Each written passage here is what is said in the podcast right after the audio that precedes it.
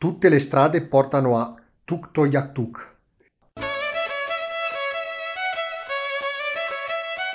Sambarkanda.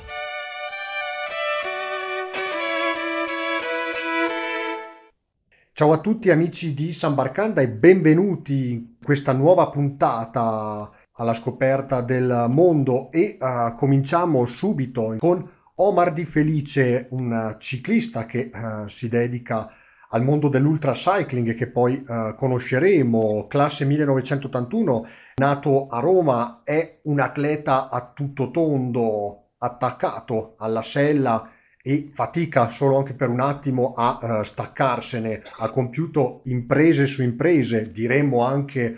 impossibili. Pensate, ha partecipato a diverse gare, sempre attaccato alla sella, per esempio una tra tutte il Tortur svizzero, di cui è stato vincitore nel 2014, una gara in sella di circa mille chilometri, tantissimi se pensiamo anche solo a una singola tappa del Giro d'Italia che può durare una tappa di montagna all'incirca 200 chilometri, mille chilometri poi tra l'altro distribuiti su una serie di passi, soprattutto nel sud del paese e ha partecipato anche a diverse altre competizioni, l'ultracycling italiana di 3380 km, pensate in otto giorni, l'ultracycling dolomitica, e anche qui presenti tantissimi passi diversi, il Grappa sopra Bassano, il Mangen nel cuore del lago Rai, quattro passi, il passo di Valparole, Giau,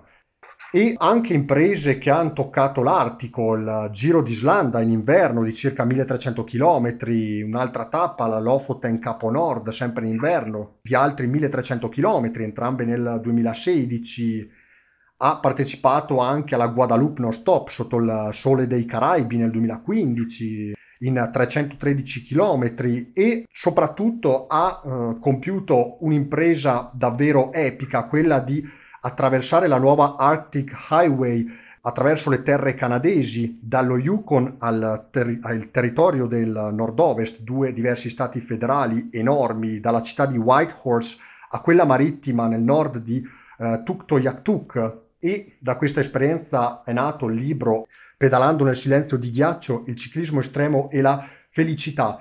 Uh, buongiorno signor Omar Di Felice, grazie di essere ospite qui sì, ciao, buongiorno, grazie a voi per, per l'invito. Il suo è un palmarès infinito, sia di vittorie all'interno delle gare che anche di avventure. Dal libro si percepisce che eh, grazie proprio al Trentino Alto Adige, soprattutto all'Alta Badia, che eh, ti eri innamorato di questo sport, immagino, vedendo gli spettacolari eh, passi presenti tra le Dolomiti, tra il Passo Gardena e il Passo Selano, è così? Sì, esatto, diciamo che le Dolomiti sin da quando ero bambino hanno stimolato la mia fantasia anche perché mi sono innamorato del ciclismo vedendo le tappe mitiche no, del, Giro, del Giro d'Italia e quindi eh, durante le prime vacanze, le prime esperienze con la bicicletta sin da bambino ho imparato ad amare queste montagne, ad amare queste salite, quindi lì diciamo che è scoppiata nel vivo la mia passione per il ciclismo e per la bicicletta ti eri anche innamorato delle imprese epiche di Marco Pantani, mito del ciclismo per eccellenza degli anni 90. Sì, esatto, Marco Pantani per chi come me della mia generazione, classe 81, ne ha vissuto le, le, imprese è stato ovviamente un ispiratore, no? Perché comunque in quegli anni lì chiunque, anche chi non masticava di ciclismo, guardando le sue imprese si infilava una bandana, saliva su una bicicletta e partiva. Ed è stata questa un po' la sua forza, quella di portare il ciclismo nelle case anche di chi poi non, non, era propriamente un appassionato e non seguiva già precedentemente quella, quella, questa, questa, disciplina. Ecco, prima di passare a parlare della tua specialità, l'ultracycling, uh, avevi mh, tentato insomma la carriera all'interno del mondo del professionismo e che cosa ti aveva bloccato in particolare all'interno di questo mondo fatto di tante gare? Ma diciamo appunto, io ho avuto una, un cammino abbastanza tipico rispetto a quello che è il percorso tradizionale che viene fatto da un ragazzo che inizia a correre nelle categorie giovanili, quelle agonistiche, e poi sfocia nel professionismo. Io ho dato priorità allo studio, al mio percorso formativo, conseguendo anche una laurea eh, in design e sono approdato al professionismo abbastanza tardi, relativamente tardi, a 26 anni e mi sono scontrato eh, durante la stagione e mezza di permanenza tra le fila dei professionisti con i problemi di quegli anni lì, gli anni in cui il ciclismo comunque eh, pioveva negli scandali doping ed era molto difficile fare sport ad alto livello senza scendere a compromessi, quindi un bel giorno mi sono guardato allo specchio e mi sono detto che soddisfatto di quello che ero riuscito a fare esclusivamente con le mie forze, le mie capacità, il mio allenamento, la mia diciamo, applicazione, eh, ho capito che il mio percorso poteva dirsi concluso, quindi ho intrapreso la carriera professionale e poi eh, l'ultra cycling che tuttora insomma, è, mio, è la mia attività principale. Ecco, prima di passare a parlare del mondo artico, prima ho menzionato il Tortur, la gara attraverso la uh, Svizzera, 37 ore non stop, si arriva anche fino a 14.000 metri di dislivello attraverso i vari passi elvetici, ci sono tante informazioni eh, proprio all'interno del libro sull'universo del Tortur e anche di altre eh, grandi gare. Una piccola curiosità prima di passare a parlare del mondo artico, sono eh, gare queste chiuse al traffico o comple- sono completamente libere, quindi c'è anche un po' da zigzagare, diciamo, tra le macchine? No, allora l'ultracycling, eh, data la lunga percorrenza e data appunto le, le, grandi distanze che si devono coprire, si svolgono su strade aperte al traffico perché è impensabile chiudere un tracciato di un migliaio di chilometri eh, no, per, per tutti questi corridori per chissà quanti giorni. E quindi sono gare che si svolgono a traffico aperto, infatti oltre al regolamento tradizionale vige anche il rispetto del codice della strada e questo è assolutamente fondamentale.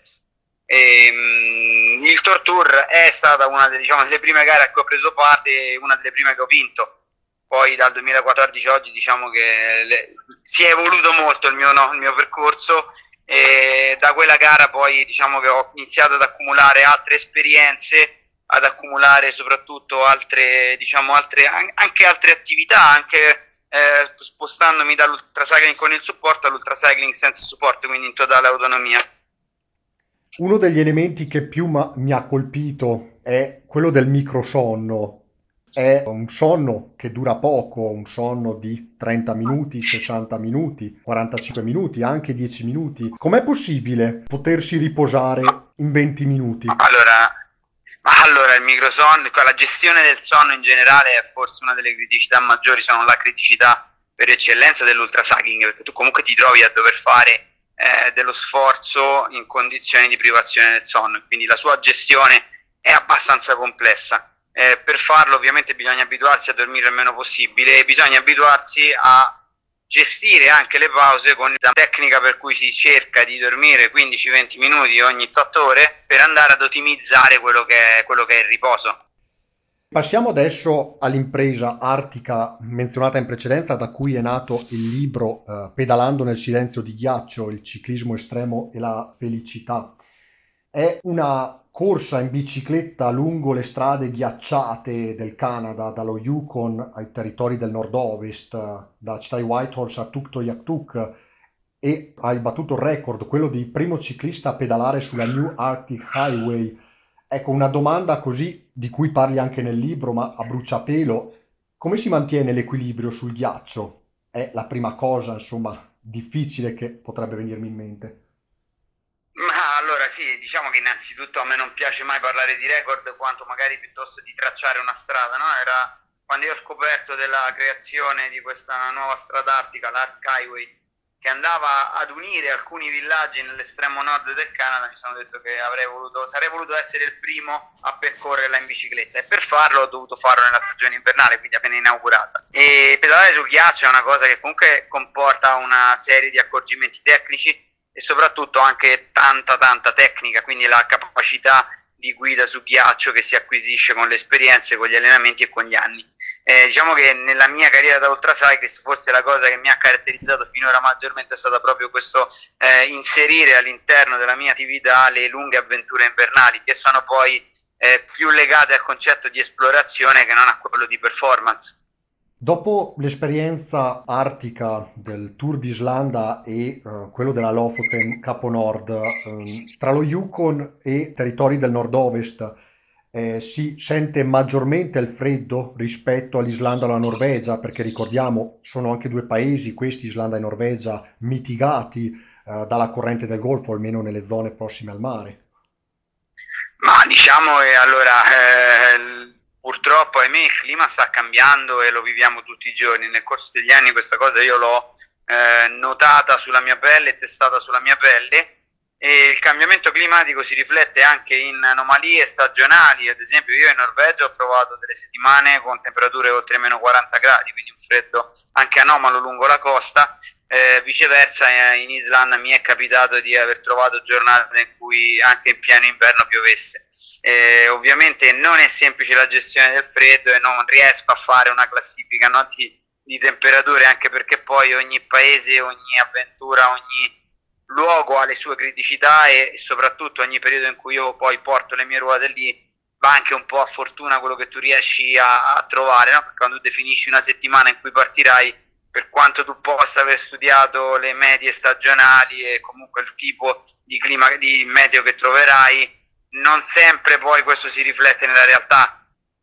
Pedalando lungo l'highway eh, sei anche seguito, eri anche seguito eh, dall'ammiraglia soprattutto da Sara, la uh, fidanzata, la tua fidanzata, e quali principali compiti hanno coloro che guidano l'ammiraglia e che stanno nella, nella macchina, tra cui anche Sara?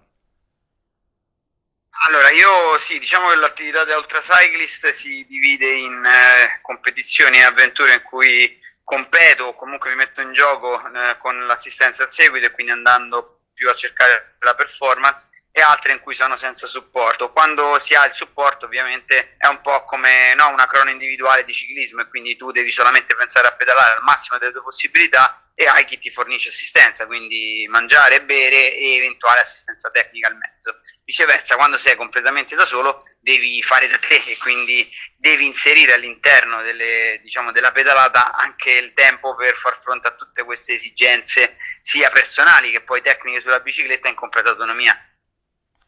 Ecco, e lungo il percorso, quando la fame si fa sentire anche nei momenti più difficili, è lecito, diciamo, eh, poter comprare di tutto all'interno dei market, anche eh, i prodotti più malsani? Ma guarda, allora, per quanto tu ti possa dare un, eh, diciamo, un piano alimentare, poi ovviamente tutto è legato a quello che trovi nel posto e quindi la, diciamo, la capacità di adattamento è una delle prime cose che bisogna sviluppare quando si fanno questo tipo di avventure. È chiaro che uno cerchi di mangiare sempre il meglio possibile, ma talvolta questo meglio è, è, può essere un compromesso e quindi eh, ovviamente si fa di necessità a virtù e si mangia veramente quello che si trova di tutto, che possono essere cibi confezionati come possono essere cibi offerti, come ad esempio all'interno di una tenda Ger nel cuore del deserto del Gobi o lungo la catena himalayana. Durante la sosta in autogrill chiamiamo l'italiana autogrill o comunque all'interno dei motel lungo la highway capitava, come anche riporti nel libro, di sentirsi dire tu sei pazzo. Qual è il commento che ti è rimasto più impresso, più strano, il più divertente mai sentito dalla popolazione locale quando hai raccontato? Ma sicura, sicuramente una delle esperienze più simpatiche è stata quando ho conosciuto questo prete nel cuore dello Yukon in Canada. Eh, mi sono ritrovato in un piccolo villaggetto di due case con questo prete che tra l'altro esclamando in italiano mi ha, mi ha detto cosa ci facessi lì nel cuore dell'inverno, no? lui era il parroco del, del, villaggio ed è stato un momento simpatico perché poi ti aspetti tutto tranne che di trovare un prete che parli la tua lingua nel cuore del, dell'Artico canadese. E un altro passaggio piuttosto complicato, uno probabilmente dei uh, più difficili di, tutto, di, tutta la pedalata, è quello del Wright Pass al confine tra lo Yukon e territori del nord-ovest. Uh, e lì mi ha colpito quando hai scritto uh, che dovevi viaggiare a causa del vento con i freni tirati. E come riuscivi a pedalare tirando i freni? Adesso io lo dico in maniera molto semplice, lascio a te spiegare meglio. Ma guarda, allora sì, diciamo che eh, spiegare in pochi secondi la tecnica per pedalare è abbastanza difficile. Eh, diciamo che è un gioco di equilibrio, in questo gioco di equilibrio ovviamente bisogna tenere sotto controllo anche l'impianto frenante, eh, c'è la questione del vento che non è il vento che c'è da noi, cioè i nostri venti più forti, forti eh, quelli a cui siamo abituati da noi in Italia, sono una brezza rispetto ai venti artici, quindi sono sensazioni che purtroppo non si possono conoscere veramente finché non le si, non le si vive. Invece quando mh, uscivi eh, dal motel, e spesso era presto alle 4 del mattino, mh, temperature che si aggiravano attorno ai meno 27 gradi, ai meno 30 gradi, come riuscivi a riscaldare subito i muscoli prima di tornare a pedalare? Ma quello che tu fai quando parti, diciamo, dall'hotel o dal motel, dalla tenda, ovunque tu sia in quel momento, prima di metterti a pedalare a meno 30, meno 35 gradi, è cercare l'equilibrio, l'equilibrio termico. L'equilibrio termico lo raggiungi grazie all'esperienza di allenamento, quello che hai maturato in tanti anni e che ti ha fatto capire e scoprire come devi gestire e come puoi gestire il freddo con il fisico. Anche qui di attitudini, abitudini e soprattutto preparazione che quindi è un lungo lavoro che io ho fatto durante gli anni attraverso tutte le avventure e attraverso i tanti allenamenti al freddo tra tutte le condizioni meteor- meteorologiche difficili, complesse, tra neve, vento, eh, freddo e via dicendo, era un ostacolo il sole quando si faceva sentire? Realtà quelle poche ore, se non addirittura direi mezz'ora in cui godi un po' del raggio solare a meno 20, a meno 30 gradi, ti dà quella sensazione no, di un leve riscaldamento, quindi assolutamente quando all'Artico vedi salire timido davanti a te il sole è un momento di gioia. E l'arrivo, chiamiamolo trionfale, a Tuktoyaktuk il 14 marzo alle ore 11.36, eh, come eri stato accolto? C'era gente locale, abitanti locali che sapevano insomma del tuo arrivo? Ma no, guarda, in realtà è un villaggio veramente di poche decine di Inuit che sono questa, questa popolazione locale che abita in questo villaggio remoto eh, a due passi dal Polo Nord e quindi è stato un momento veramente in cui ho condiviso con me stesso e poi con le tre persone che avevo al seguito nel mio team, tra cui appunto Sara, la mia compagna, questa gioia infinita di essere il primo ad aver raggiunto questo villaggio attraverso l'Arctic Highway in inverno e il più delle volte venivo dal desiderio e dalla volontà di mettermi alla prova con me stesso, quindi eh, non, diciamo che non è la presenza di pubblico quello che fa la differenza, anzi è esattamente il contrario, è proprio quel momento in cui sei solo con te stesso che ti regala poi la gioia più grande. Lasciando il Canada e uh, parlando di altre uh, tue avventure, tra le tantissime che vi invito ad andare a visitare sul sito di Omar Di Felice, eh, hai svolto altre due imprese, quella dell'Everest BC Winter Expedition marzo 2021 e quella del deserto del Gobi eh, del 2020. Ecco, parlando del Canada, eh, capiamo insomma che eh, la presenza umana può eh, essere assente per centinaia e centinaia di chilometri. Nel deserto del Gobi invece la densità è ancora più scarsa rispetto allo Yukon. Sì, diciamo che allora nel deserto del Gobi si, no, il concetto di solitudine ai massimi, ai massimi, livelli, perché comunque si sta parlando di, appunto, di un deserto nel vero senso della parola, dove la presenza umana è ridotta al minimo ed è appunto eh, eh fatta solamente di pochi nomadi e di piccole comunità di nomadi che vivono all'interno del deserto e che tutto l'anno si spostano con le loro tende in base a quello che è il clima, in base alle zone eh, dove far sopravvivere eh, il bestiame di cui, eh, appunto, da cui traggono tutto ciò di cui hanno bisogno per mangiare. Quindi è una vita veramente estrema, è veramente qualcosa di eh, qualcosa di unico, qualcosa che va provato. Vivere nel deserto del Gobi significa veramente soffrire il caldo estremo e vivere al freddo estremo durante, durante l'inverno, vedere il bestiame decimarsi durante la stagione fredda eh, per il freddo appunto e durante l'estate per la siccità. Quindi sono veramente condizioni uniche, condizioni appunto in cui io poi ho tentato questa traversata che sono riuscito a portare a termine durante l'inverno 2020 anche grazie a quella che è stata dall'ospitalità che ho trovato nelle varie, nelle varie comunità. L'Himalaya invece con l'avventura invernale che mi ha visto arrivare al campo base dell'Everest in mountain bike è stato un po' l'opposto del Gobi, se il Gobi era stata un'esplorazione orizzontale, quindi su un deserto, eh, in Himalaya cercavo un po' il concetto di verticalità e quando si parla di verticalità di montagna non si può non parlare del, della catena montuosa più alta al mondo, l'Himalaya. Questo è il motivo per cui ho scelto di attraversare eh, la catena himalayana lungo alcuni dei sentieri più difficili tra Napurna, Mustang e altre zone remote eh, nel cuore del Nepal in inverno, arrivando poi al campo base dell'Everest, che è stata un po' simbolicamente la mia ricerca più, eh, più intima, la ricerca dell'Everest, quell'Everest che poi per ognuno di noi significa andare oltre il proprio limite, eh, che può essere veramente arrivare al campo base dell'Everest o fare una piccola impresa personale, piccola, un piccolo traguardo che poi deve essere l'obiettivo che ognuno di noi si dovrebbe porre nella propria, nella propria vita compatibilmente con quelle che poi sono eh, proprie, i, propri, diciamo, i, propri, impegni, no? il, il, lavoro, la famiglia, tutte quelle cose che a volte ci fanno eh, un po' mettere a, da parte, accantonare i sogni e che invece non dovrebbero mai e poi mai limitarci, ma anzi essere da stimolo per cercare appunto il nostro, il nostro piccolo Everest personale. Grazie Nicola per questa lunga intervista. Grazie, uh, grazie, ancora al signor Omar Di Felice per la uh, sua presenza qua in radio e ripeto ancora una volta il titolo del libro, Pedalando nel silenzio di ghiaccio, il ciclismo estremo e la felicità. Lo trovate in tutte le librerie uh, d'Italia. Grazie ancora Omar. Grazie Nicola per questa lunga intervista, eh, grazie a tutti gli ascoltatori e continuate a seguirmi perché nei prossimi inverni e durante i prossimi anni ci saranno ancora tante tante avventure da, da raccontarvi. Sambarcanda torna la prossima settimana con tante altre novità in programma. Buon proseguimento di ascolto, non cambiate canale. Un saluto da Nicola Pisetta e alla prossima. Sambarcanda